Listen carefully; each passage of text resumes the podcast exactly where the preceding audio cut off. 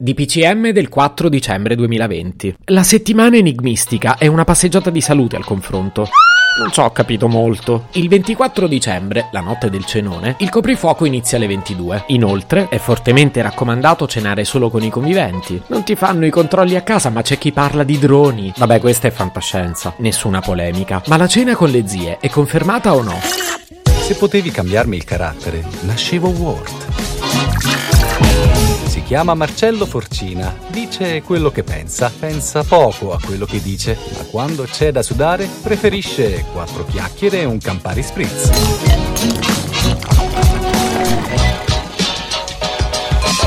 Ora la domanda può sembrare banale, ma ci sono zie che per quella sera si allenano tutto l'anno. Quella mitragliata di domande insidiose e prevaricanti mica si improvvisa, ragazzi. Qualcuno glielo deve dire alle zie che forse questo Natale passerà alla storia per essere il primo in cui non possono farti il terzo grado. È una svolta epocale. Rimaniamo distanti oggi per abbracciarci con più calore, per correre più veloci domani. Tutti insieme ce la faremo. Ben detto, presidente, ma zia non l'ha presa bene. Scusate, non vorrei apparirvi poco sensibile. Voglio bene a tutte le zie. Non è colpa loro se osservano la tua vita come se fosse un episodio di Beautiful. Devo fare qualcosa per loro. È una responsabilità sociale. Ok, ma cosa? Ho avuto un'idea. Una puntata del podcast. Un dossier scientifico con tutti i crismi per capire dove andranno a finire tutte quelle domande. La mente delle zie è un universo complesso su cui da anni si interroga la comunità scientifica. L'Università della Pennsylvania ha da poco pubblicato uno studio strabiliante. A capo della ricerca il neurologo Mi Madre ha coordinato un team composto dalla sociologa De Sorelle e dal biologo Cenatré. L'equipe scientifica ha scoperto un'area del cervello delle zie che è stata appunto battezzata con i loro tre cognomi. Questa piccola zona dell'emisfero sinistro si chiama Mi Madre De Sorelle Cenatré.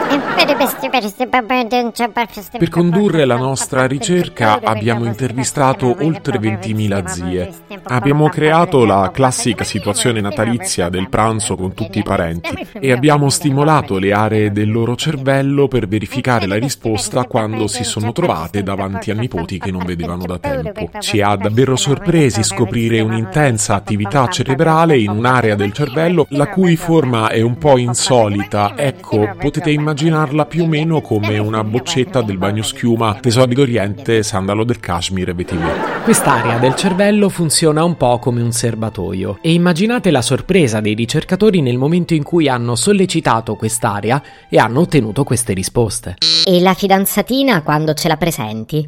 Ma un nipotino non ce lo fai? L'università come va? Quando ti laurei? Ma l'hai trovato un lavoro? Senti, e ora quando riparti?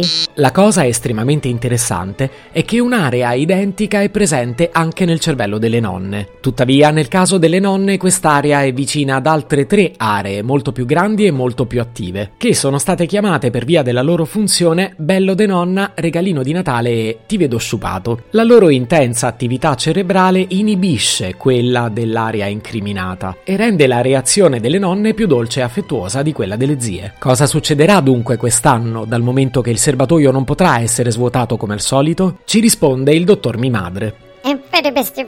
Mannaggia la miseria, quest'anno è davvero un casino perché se non si svuota questo serbatoio le zie potrebbero diventare pazze. L'unica soluzione che ci sentiamo di incoraggiare è di dimostrare quanto più affetto possibile con telefonate o videochiamate, soprattutto alle zie che vivono da sole. Il succo della questione è vogliamoci bene e ricordiamoci di dirlo. Se potevi cambiarmi il carattere, nascevo Ward. Un podcast inutile, effervescente e tossico, come una pasticca di mentos in una bacinella di Coca Zero.